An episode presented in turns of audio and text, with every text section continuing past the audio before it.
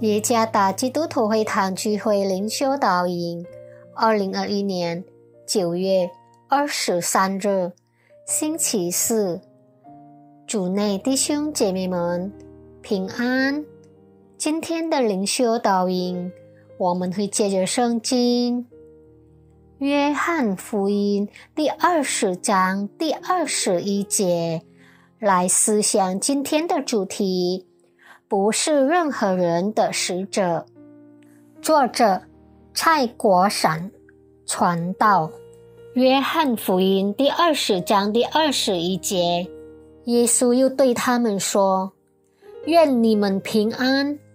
父怎样差遣了我，我也照样差遣你们。”基督徒面临的最大问题之一是认为他们可以处于不成为任何人的使者区域。我们觉得自己是普通人，而过着普通人一般的生活。然而，世界上没有人不被生活中的某件事所感动或推动。没有人的生命是无方向的。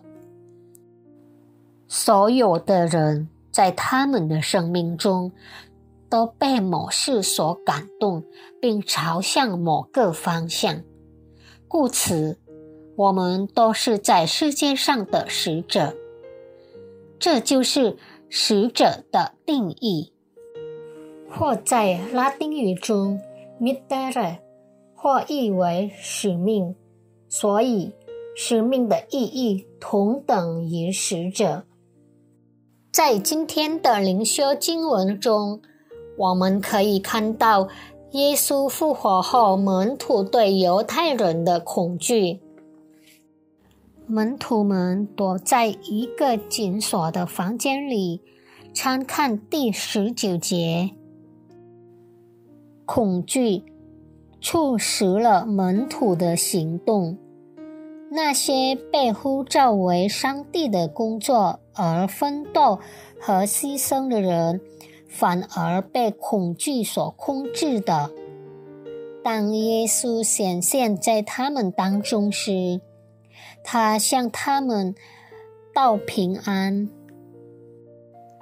耶稣宣告：父怎样差遣他，基督也怎样差遣他们。第二十一节，应该促使门徒的生活是上帝的使命，而不是恐惧，因为上帝的使命是由上帝自己保证的。相反的。恐惧只会使他们走向灭亡，且生活没有平安。什么是你生活中的推动力和方向？那就成为你的使命。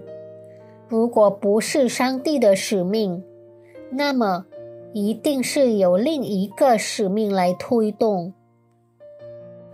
是自我愉悦的使命吗？是追求财富的使命吗？是为了名利的使命吗？是为了表彰善心的使命吗？是为了寻找安逸生活的使命吗？是为了逃避世界威胁的使命吗？我们今天必须选择谁来导向我们的生活，以及什么是我们生命中的真正使命。谁和什么推动了你的生活，也就成为你人生使命的推动者。愿上帝赐福大家。